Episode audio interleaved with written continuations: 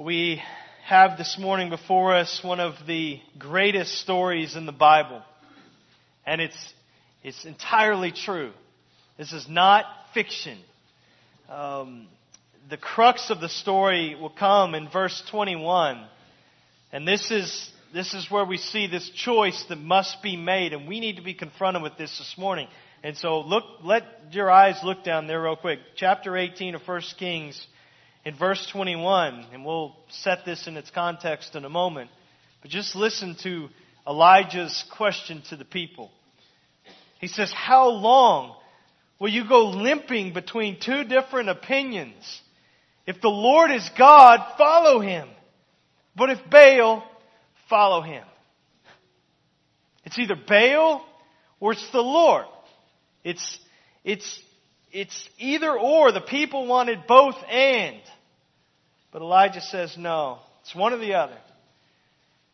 Well, one of the connections that we'll see this morning uh, between this scene from almost 2,800 years ago and the present is that we live in a both and culture. We, we don't want to have to choose one thing and then reject another. We want, we want to have our cake and eat it too. I've, I've hear a commercial on the radio at times for some diet pill or some kind of some kind of diet program. I'm not sure exactly, but the the line is basically this: lose weight and eat what you want. We don't have to choose. We can eat how we want, when we want, and still lose weight. That just kind of defines our culture today, and that and it goes beyond silly things like that, but it goes beyond in how how we think about the bigger questions of life. People don't people want to um, want to take elements from uh, seemingly competing traditions and religions and and and um, perspectives, and they want to blend them together to make up their own concoction. They don't want to have to choose one or the other. They want to take a little bit from everything and put it together. That's our culture. Our culture celebrates diversity and tolerance and and it embraces ambiguity and it and it and it places a high value, unbelievably, on, on uncertainty. Uncertainty is a virtue in our day. It's, it's a good thing to not be sure about anything. It, it insists on that all options have validity. It, it believes that truth is unknowable. It considers any form of dogmatism to be just the height of arrogance. That's the world we live in. And so this 8th century BC story has everything to do with our 21st century AD uh, world and lives today. And here's the thing you need to realize though. Eventually, a both and way of thinking is going to collide into one major obstacle. God. God. The, the Lord isn't satisfied with being one entree option along the spiritual buffet. He's not content with that. He's not content with respect or tolerance. He demands exclusive loyalty. And so this text this morning forces us to decide there is no middle ground here. Well, I want us to get right into the story of 1 Kings 18, and we'll read it and make a few comments and applications along the way. But before we get right into it, I want us to do a quick countdown to kind of set up the context for us. To three, two, one. This is it. First thing, three. Three years of drought. That's the first thing you need to understand. Now, I just want you to imagine. I know we read things like this and, and we've, it's familiar and we just read it in a sentence and pass along. Imagine three and a half years with zero rain in the state of Georgia. Think of what that would do in our day to life here. How crippling that would be. We complain about outdoor watering restrictions when our petunias begin to wilt, and we whine about that uh, because we have months without rain. But no rain or even dew for 42 months. Lake Lanier would probably be a little mud puddle. All these little smaller lakes, farm ponds would be just dusty craters streams, rivers, springs dried up, water wells, most would be dried up. Um, I mean, it would change life. The, I mean, there would be a large river like the Chattahoochee might have a some water flow to it, but it would be nastier than it is even now. And, and, and the demands on it would be enormous.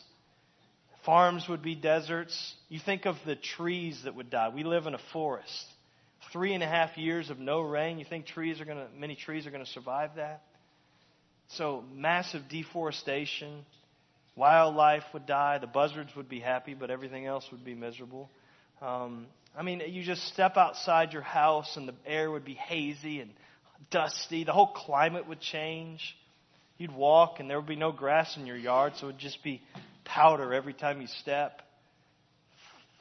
So just think about it. that's life here. Now, we'd complain, we wouldn't like it, but we'd survive three and a half years with no rain. Because as awful as that would be, we'd be living better in that condition than most people in the world in in most people in all places other places of the world and in other, all other periods of world history live with normal weather patterns. Because we have air conditioning. We have electricity. We probably still have a little bit of running water. It would be tan colored but um, but we would have it we could take baths we live in sealed homes. We have windows and doors on our houses, something most people in the world do not have. We drive, we could drive our cars to Walmart and purchase bottled water and get frozen food. We're not dependent upon our gardens. We, we have transportation systems that are unparalleled, and so we could bring food and water from other states and from around the world. It would cost more, but we would make it. And we can move. We can always just move to another state, another place that has rain. So it wouldn't be pleasant, but we'd make it. Now you imagine though the situation in 1 Kings 18. 8th, 9th century BC, Israel, zero rain, zero dew for three and a half years. Life is always hard there. But now every day is just a struggle to survive to the next. After three and a half years, the drought had reached just catastrophic proportions. The people are, are stretched to the very breaking point. People have suffered many losses farms, uh, orchards, vineyards, animals, loved ones. I mean, their livelihood. They're starving to death. To get water, they would have had to walk miles and miles past dried up well after dried up well to find a well that still had some dirty water in it. And it was, they're just not sure if they can make it any longer.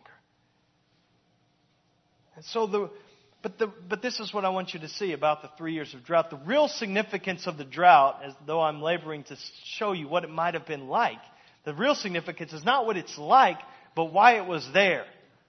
That's the real important thing that where did it come from? What is it all about? Well, the drought is caused not by the burning hot sun. The drought is caused by the Lord's burning hot anger over his people's sin and, his, and their idolatry. And you, and you back up even further. Why is the Lord angry? Again, because he's been stabbed in the back by his disloyal people. They've turned away from him to worship and serve other gods. And what did God promise in Deuteronomy chapter 11, verse 16, 17? We saw this last week. That when that happens, when his people turn aside, worship, serve other gods, he will cut off the rain and cause the land to dry up and produce nothing. So it's not, and, and it's not that God is grumpy or vindictive. He just is annoyed. No, he wants, the whole point of this is he wants his people to return to him. This is a disciplinary measure to bring his people back to him, as we'll see. But there's another thing that this drought shows. It shows the weakness of the God that the people have turned to to worship. Baal, the storm god, the God who brings rain and fertility to the land. Something's wrong with him. He's either unable or he's unwilling to do anything about this drought because the people are calling to him and he's not doing anything. And so that's first thing. Three years of drought. We can do two and one really quick. Uh, I don't count in equal term, in equal time. Two. Two kings. In this corner, you have Ahab the atrocious and his wicked wife Jezebel.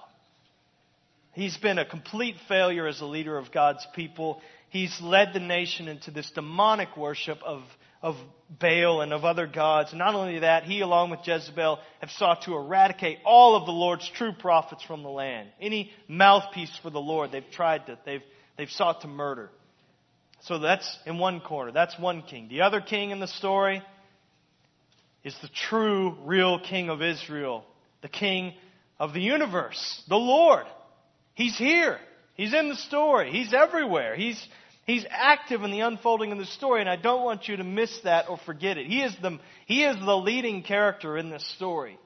His name is mentioned more than any other. He is the one that's really moving and, and making things happen.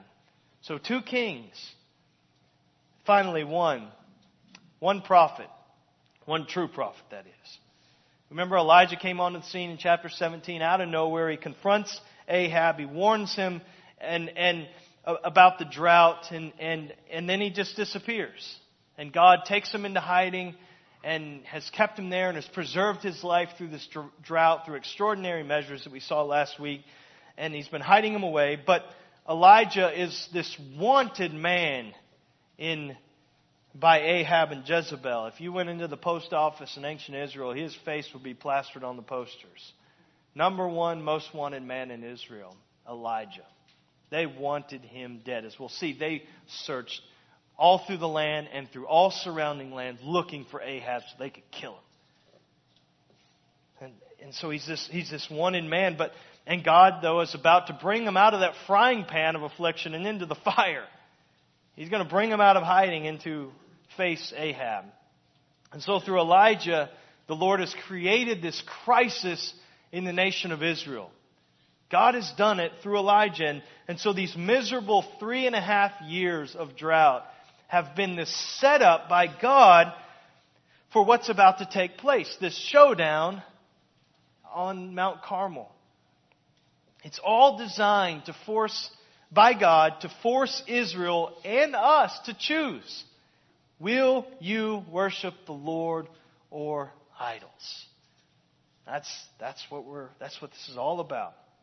So the question before us this morning that the text answers is what are we supposed to do with an either or God in a both and culture? What are we going to do with him? Well, the first thing that we see in the first movement of the text is we need to go public. Go public. The choice of whether we live by fear or by faith is linked to our certainty that the Lord is the living God. This is what we'll see in the first 16 verses of 18. So God's ready for Elijah to come out of hiding. He's, it's go time. And so look in verse 1 of chapter 18. We're in the text now. Let's walk through this together.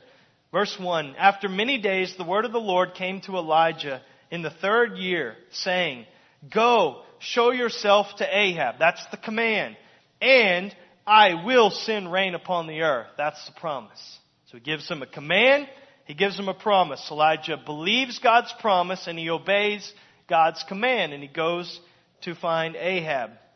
So continuing on, verse 2 Now the famine was severe in Samaria, the capital of Israel. And Ahab called Obadiah, who was over the household. Now we have to stop there for just a moment. We have a new actor on the stage here, Obadiah. Now, this is not the Obadiah of the minor prophets uh, that, that, that has that the prophet who has a book named after him in the Old Testament. This is not that Obadiah. This Obadiah is in charge of Ahab's palace. He text says is over the household. He's Ahab's right hand man. He, he's the he is to Ahab what Alfred is to Batman. So some of you that's helpful. His name means servant of Yahweh. That's his name. You know what his profession is? Servant of Ahab. And as we'll see, Obadiah is this devout believer in the Lord. And yet he's at the exact same time the chief of staff to the most wicked king that Israel has ever known. You talk about being caught between a rock and a hard place here. Then there's this parenthetical comment. Look verse 3. In the, in the parentheses there, the writer of Kings says, Now Obadiah feared the Lord greatly. Verse 4 And when Jezebel cut off the prophets of the Lord, Obadiah took a hundred prophets, hid them by fifties in a cave and fed them with bread and water. So his commitment to the Lord isn't in name only. This is the real deal. He really fears the Lord. He's faithful to the Lord. It's not a sham. When Jezebel, when Jezebel sought to purge the nation of, of God's prophets, he risked his neck to hide these, hide them and to feed them. And this was risky because if Jezebel or Ahab found out, he'd be dead. And, and, and it was costly because how did he feed these prophets in this time of drought and give them water? Well, it was probably at great cost to himself. He probably exhausted his means to provide for these prophets of the Lord. So he takes risk. He absorbs cost to, to be faithful to the Lord, support his messengers. So he's genuinely committed to the Lord, and he's committed to the service of this evil king. You think those are possible to put together? It seems that they are. He apparently kept his faith in the Lord with integrity. Nothing in the text shows us other, says otherwise. But for the most part, his faith was kept privately. And that, though, was about to change.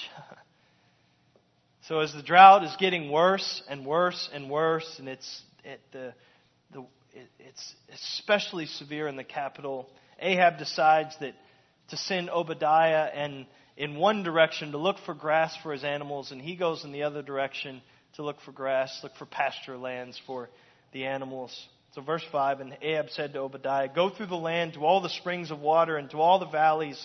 Perhaps we may find grass and save the horses and mules alive and not lose some of the animals.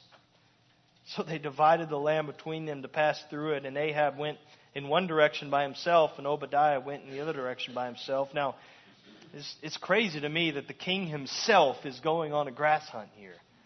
I mean, you think about that. He's not sending a servant, he's going himself. I mean, it shows how dire the situation was in the capital. And, and, and what's really sad, though, is how screwed up the king's priorities are. He's okay with Jezebel killing off the prophets of the Lord. He's not so concerned about all the people in the nation suffering and starving to death. He's really concerned that his horse's ribs are starting to show. He's concerned about his animals more than anything. Animals were the military strength, and he doesn't want to lose that. So he's determined to find food for them, no matter how much the civilian population suffers. And so it's such a high priority that he and his number two go personally looking for grass. Well, as it happens, Obadiah is walking along and he bumps into Elijah the most wanted man in Israel. And the text is highlighting the providence of this. It says, Behold, Elijah met him. Obadiah falls down on his face, says verse 7, Is it you, my Lord Elijah? Elijah answers, It's I. And Elijah gives him some instructions. He says, Go tell your Lord, behold, Elijah is here. Now that command completely rocked Obadiah's world the whole balancing act that he had managed to maintain between faithfully serving Yahweh and faithfully uh, serving Ahab, it just took a sledgehammer blow by this charge from Elijah. Ahab's number one servant knew that um, Elijah was Ahab's number one enemy. The king hated him. He thought Elijah was the cause of all of his problems and all the problems in the land. And any suspected complicity between Obadiah and Elijah with this three year disappearance would just be really bad for Obadiah. He would die. And so let's listen to let's listen to Obadiah's own words as he wrestles with this order from Elijah. Now, just one little side comment. I was thinking about this just this morning. That, that when when the Lord is speaking to Elijah and telling him to go to Ahab, he gives him a command and he gives him a promise.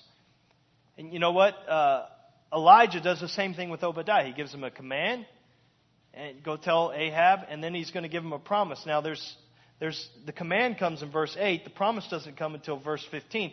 It almost seems as if, and this is just preacher imagination here, that Elijah's starting to speak to him, give him the command, then give him the promise, but Obadiah interrupts him, and he just bursts into this rant.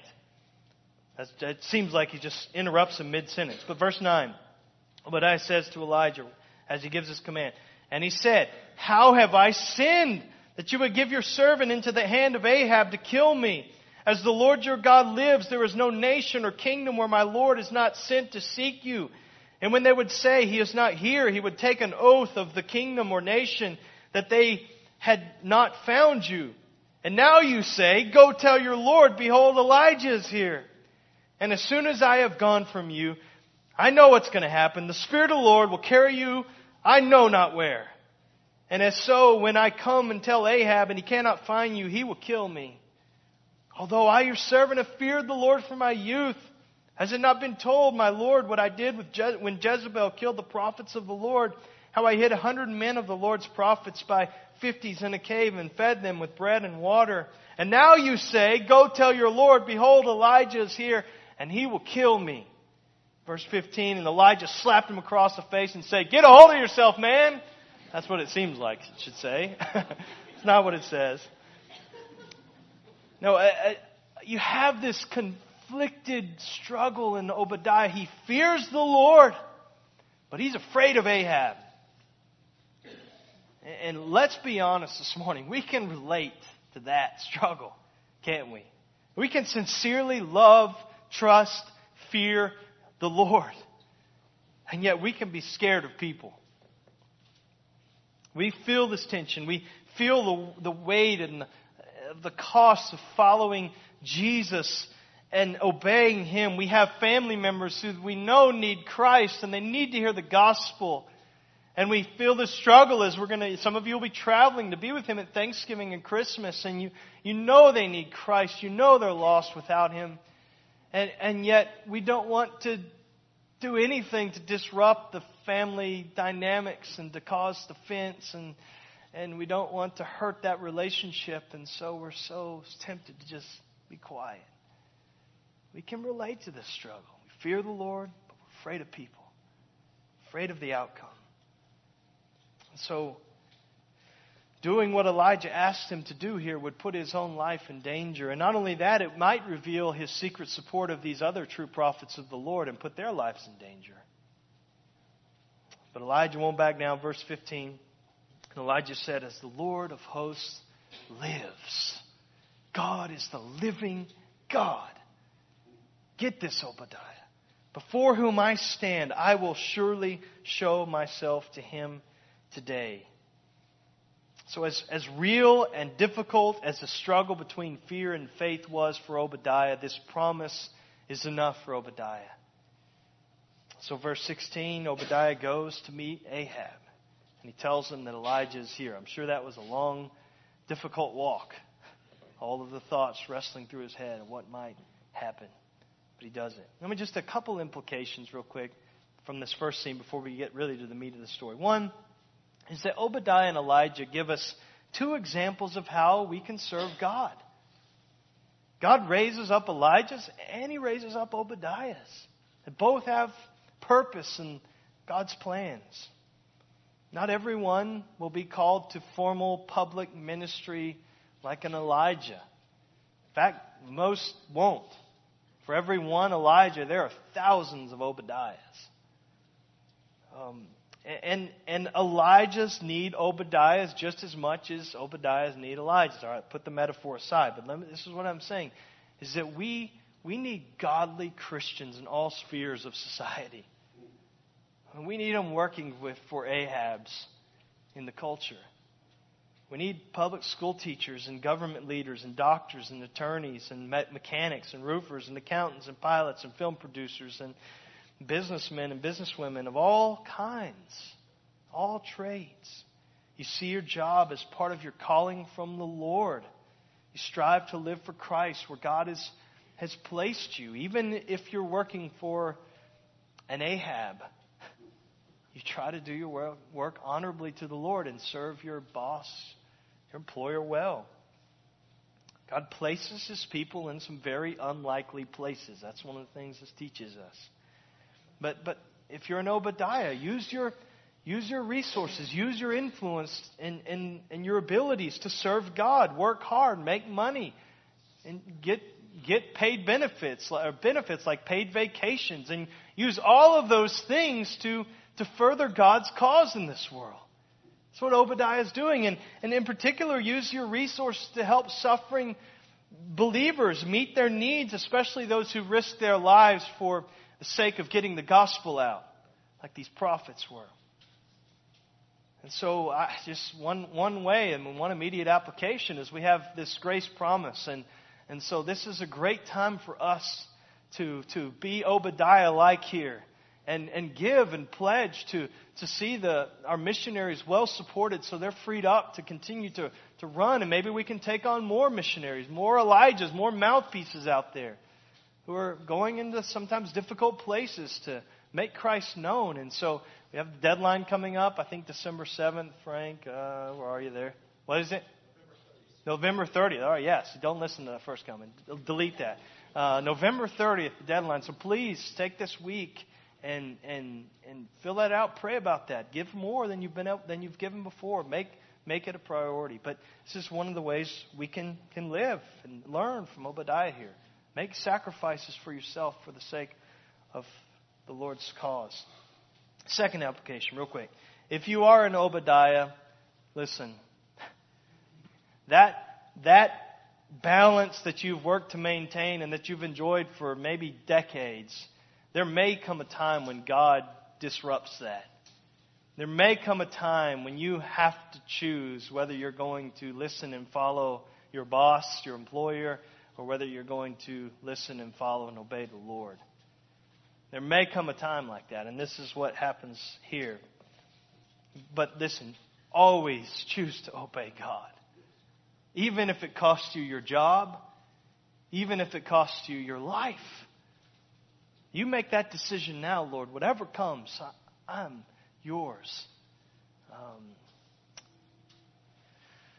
all right. So Elijah says to Obadiah, You tell Ahab, I'll be back. I just listened to Terminator there, but. Uh, but he's not wearing wraparound shades and speaking with an Austrian accent or riding a Harley or anything.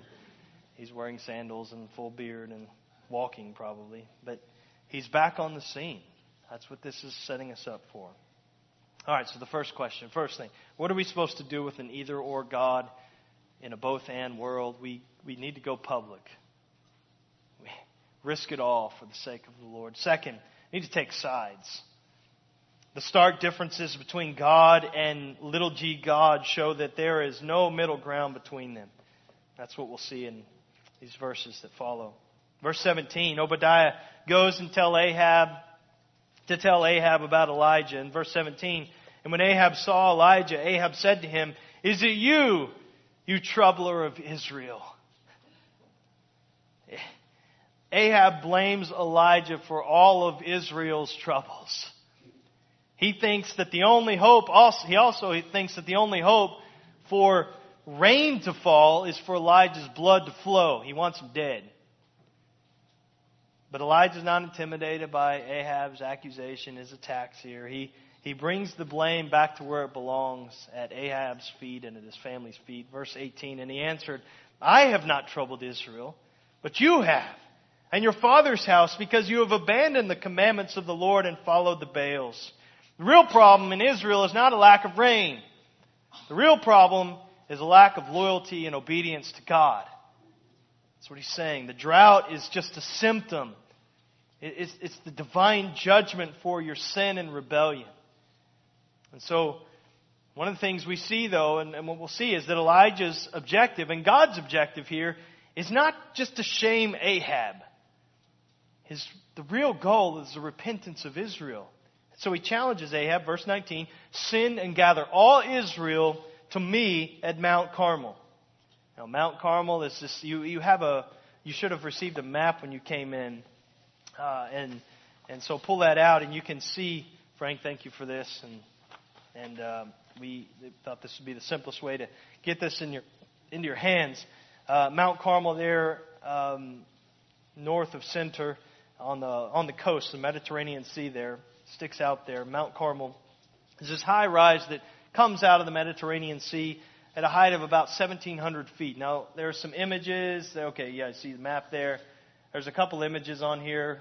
This is be the Mount. I have not been there, but some of you have, and so you can relate more personally. Oh, is that the only image? Okay, I may have accidentally deleted another slide. Um, but, but just to give you some sense of this. Now, it's a geographically prominent location, so it's a fitting place for this showdown that's about to take place. But it's not just selected by Elijah because it's a good place to watch fight. Um, this is this is an area that's thought to be home of the gods. It's long been associated with the worship of Baal. And so Elijah, what he's doing is he's giving the Baal worshippers home court advantage. It's on their turf by choosing Mount Carmel. And so Ahab was to assemble, the text says, the 450 prophets of Baal and the 400 prophets of Asherah who eat at Jezebel's table. They, they live on the state's dime. They're supported, sanctioned by Ahab and Jezebel. And all the while, the Lord's prophets who aren't martyred are hiding away in caves, trying to survive. But verse 20, Elijah, or Ahab does what Elijah requests. He gets all the people together, gathers all the prophets around on Mount Carmel. And you just imagine the scene thousands of people. In front of the crowds, there are these hundreds of prophets, probably dressed in their in their elaborate garb, and, and on some faces there's just angry scowls, and on the other faces are these snide smirks because they they think they're going to show them up. With everybody everybody gathered, Elijah addresses the people. He's addressed the king directly already. He will address the prophets directly, but he addresses the people directly. Why? Because that's who he's after. He's after their hearts. He's after their repentance. And so what he says to them, again, is the crux of the whole passage. The whole scene is master planned by God to drive this question home to them and to you. Verse 21. And Elijah came near. That's not just a filler. He's coming near to the people. And he says to all the people, How long will you go limping between two different opinions? If the Lord is God, follow him. But if Baal, then follow him. That's an unusual expression there, limping between two different opinions. The, the, the word means to hobble between two boughs. It's, it's like sticks or crutches is probably the idea. So it's just wavering, waffling, shuffling back and forth, just uh, non commitment, uncertainty. How, how long? It's time to choose. The, you, you, you fickle worshipers, you need to choose between the Lord or Baal. You can't, you can't put Yahweh worship and Baal worship together. It won't work. Syncretism is not an option. It's not both and, it's either or. And so Elijah's challenge to the people how is it met? It's met with the sound of chirping crickets. Verse 21, the end of it, it says, And the people did not answer him a word. They didn't feel they needed to. They didn't want to choose. In spite of what Elijah says, they wanted to worship both Baal and the Lord. Each one had something to offer. Baal was the storm god, after all, and they, they needed rain big time, and so they didn't want to risk upsetting him any more than he may already be upset. And so they think there's truth in both religions. Why can't we just blend them together in this inclusive faith? God's claims are absolute, and Elijah makes that clear. If the Lord Yahweh is God, then Baal is not.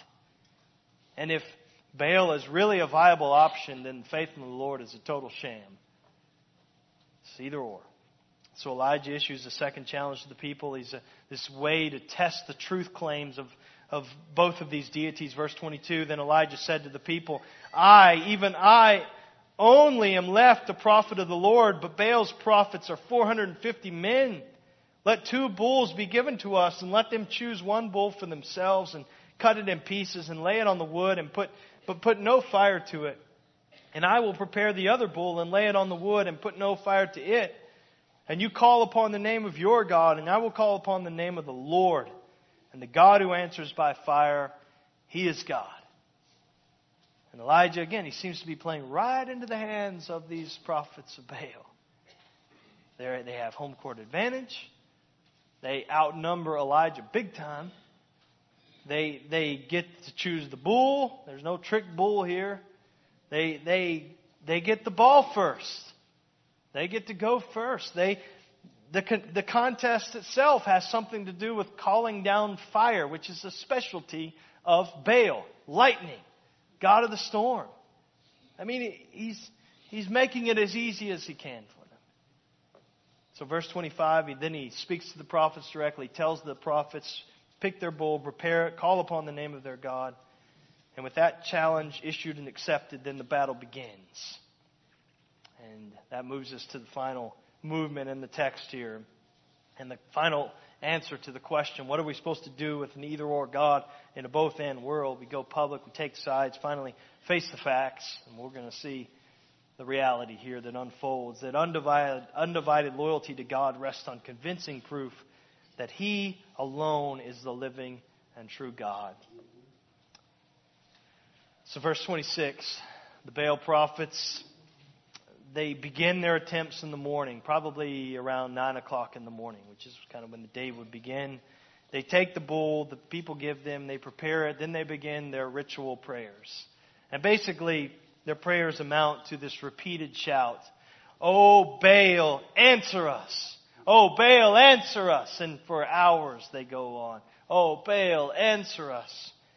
And their praying is accompanied by dancing, this ritual dance. It says that they they limped around the altar that they hadn't made. That limped is the same word in verse 21. It's just this shuffling back and forth, this kind of dance they did. So, so these rituals go on throughout the morning, all the way until noontime. But the silence from heaven is deafening. The text says, But there was no voice, no one answered. There was, there was no answer because Baal was a no God. That's, that's why. And so after three hours of this nonsense, Elijah begins to taunt and mock these prophets of Baal. Verse 27, and at noon Elijah mocked them saying, Cry aloud, for he is God, a God. Either he is musing in, in deep thought, or he is relieving himself, or he's on a journey, or perhaps he is asleep and must be awakened. This sarcasm his mockery. It's, he's, what he's doing is he's showing his contempt for the wicked, empty claims of these prophets. And it's also, he's doing another thing. He's, he's, he's further agitating them and provoking them to just keep going, do more, to, to spur them on to even more frenzied activity. He, he doesn't want them to quit until the full futility of their actions is, is seen by everyone watching. So he says basically, shout louder, wake them up. And they, his taunt works. They try even harder to get Baal's attention and sympathy. Verse 28, and they cried louder and cut themselves after their custom with swords and lances until the blood gushed out upon them. This was not uncommon in pagan religion. It was, it was done to to try to influence God, to try to arouse his, his pity. And so they're doing this, but it's all in vain. All in vain. It goes on from noon, so, so this has been going on now from 9 to 6, so, so uh, till 3 in the afternoon, till the evening sacrifice. Six long hours. They, they had to be worn out from all of this frenzied effort. Um, but verse 29, the end of verse 29, it's very starkly and very emphatically. There was no voice. No one answered. No one paid attention. Baal is totally silent and unresponsive. Again, there's no response because there's no Baal. There, there's a non existent gods give non existent answers to prayers. Verse 30, finally, Elijah takes center stage. Elijah said to all the people, Come, come near to me. And all the people came near to him, and he repaired the altar of the Lord that he had that had been thrown down. And this may have been an altar that had been destroyed during Jezebel's purging of the nation. Um, apparently, there were faithful worshippers of the Lord who they couldn't go to Jerusalem and worship the Lord there, so they just kind of made do and they built this altar and had been worshiping him, but it had, as prophets were killed, as worshipers were sent into hiding, and the altar was destroyed. So he rebuilds this altar. Verse 31 Elijah took 12 stones according to the number of the tribes of the sons of Jacob, to whom the word of the Lord came, saying, Israel shall be your name. And with the stones, he rebuilt the altar in the name of the Lord. So 12 stones, 12 tribes. That's a powerful statement. This, these divided tribes, this divided nation, there is still one covenant, one Lord.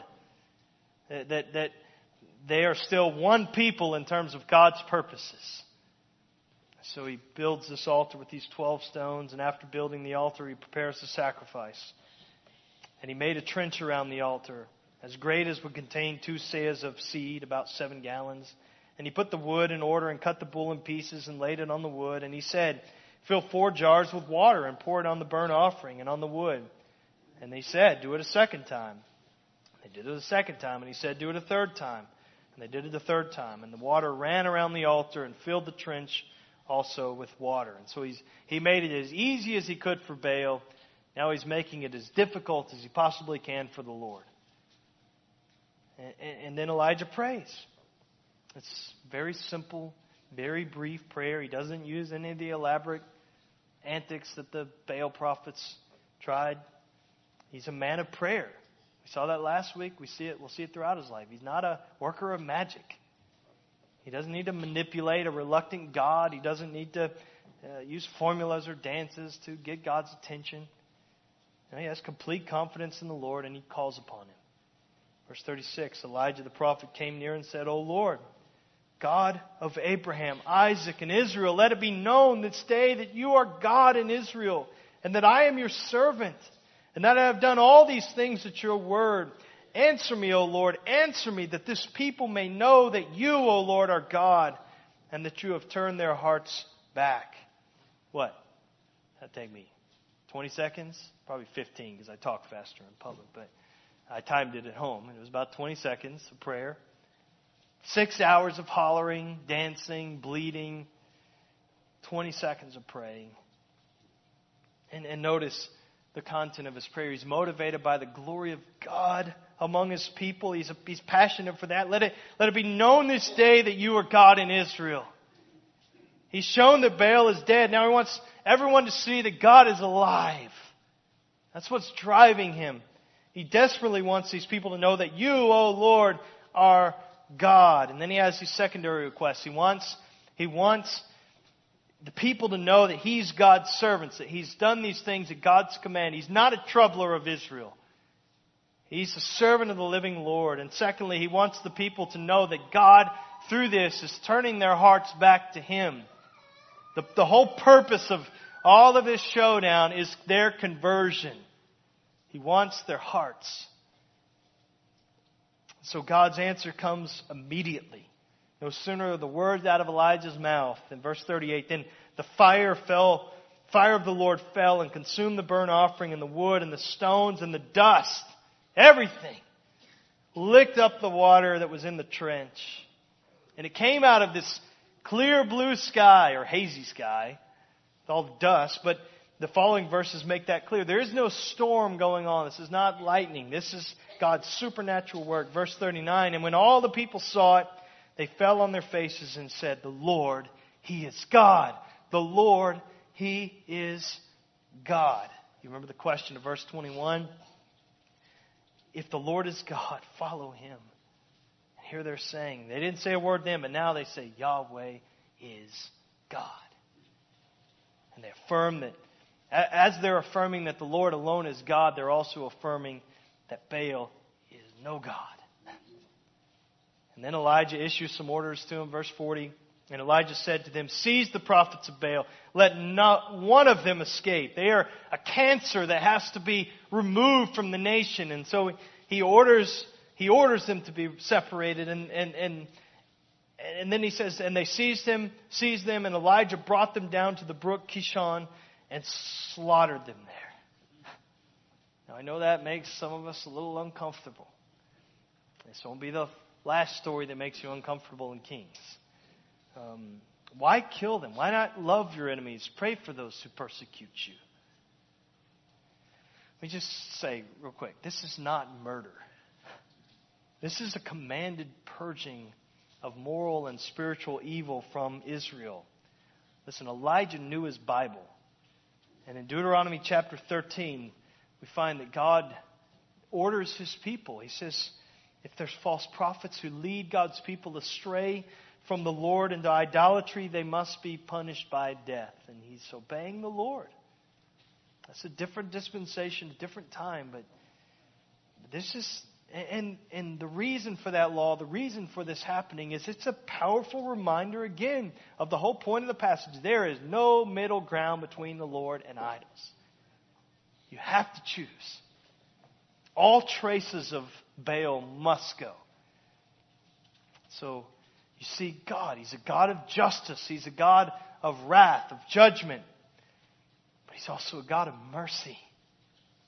He's faithful to keep his promises, as the next verses show. The Lord promised to Elijah in verse 1 Show yourself to Ahab, and I will send rain upon the earth. And so, with the coming of the rain, the, the, the defeat of Baal will be complete.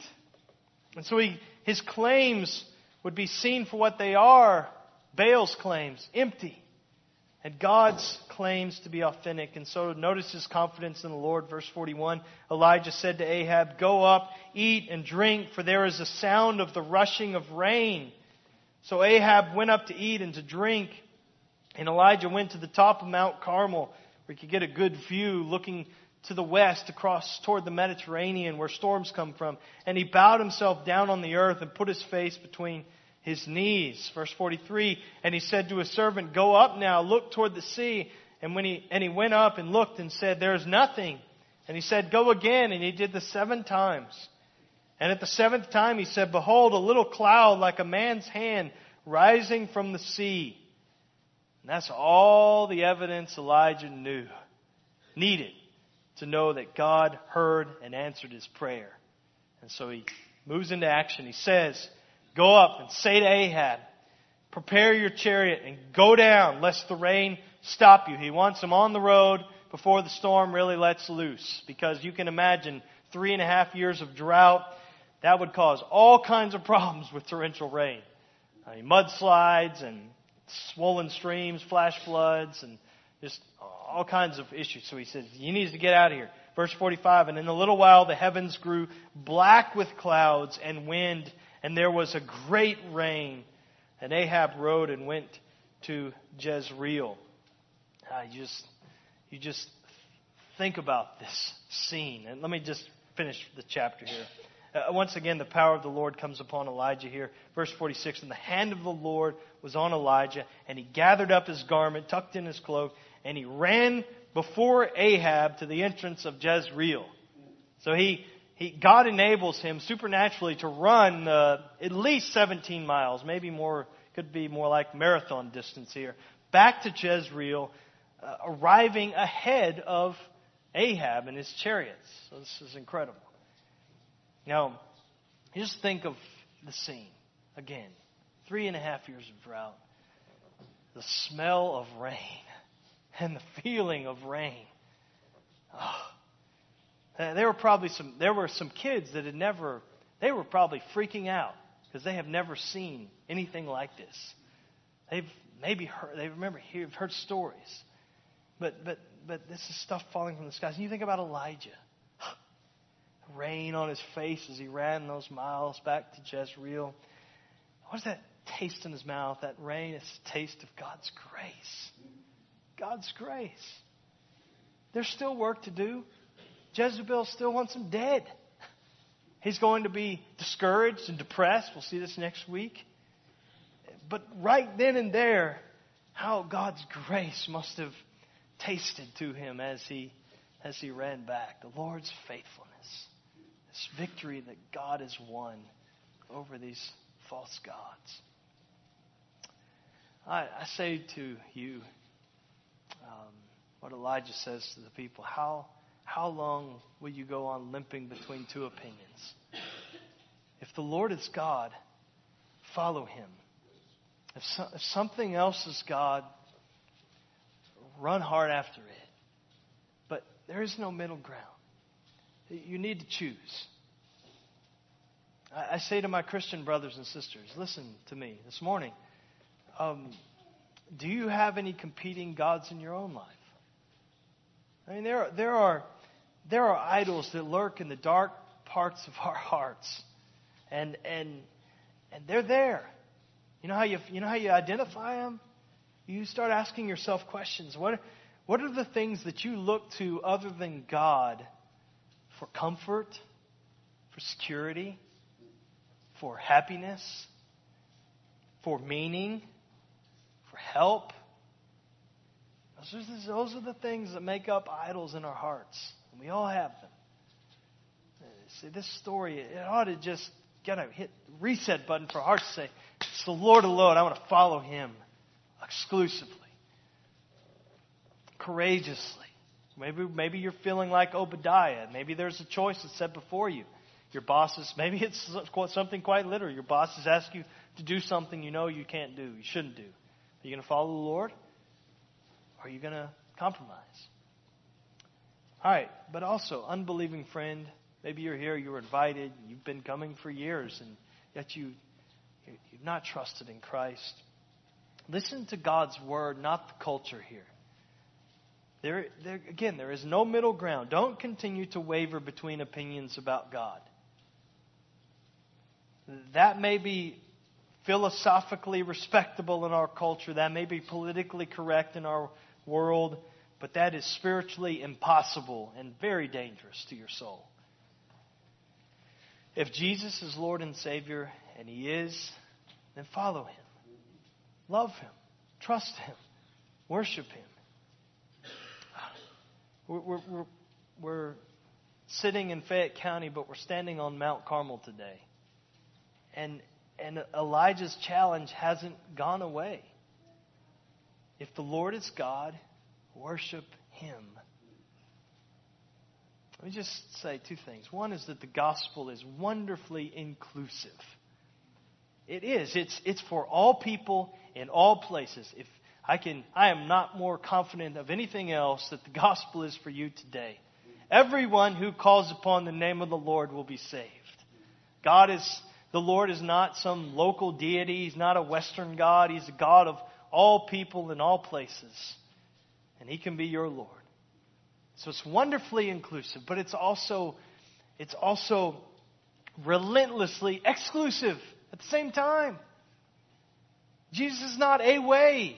He's the way. He said, I am the way and the truth and the life. No one comes to the Father but through me. He's the only way to know the Lord. That be saved from sin, saved from sin's punishment. And so the invitation is for you to come and believe if you've not trusted in Christ. And brother or sister, if you're here, you know Christ, you love Him, you worship Him, but maybe there's division in your heart. Confess that to the Lord. Return to Him today. Let's pray. Father, I pray that you would use this, this word this morning to show us what it means to live with an either or kind of loyalty to you in a both and generation. Um, and I pray for my brothers and sisters here as we examine our own hearts, God, I pray that you would give us gracious hearts that, that love those who don't know you and, and, they and that we would labor hard to see, to see those around us who don't know Christ, see them exposed to the life giving, powerful gospel of Christ.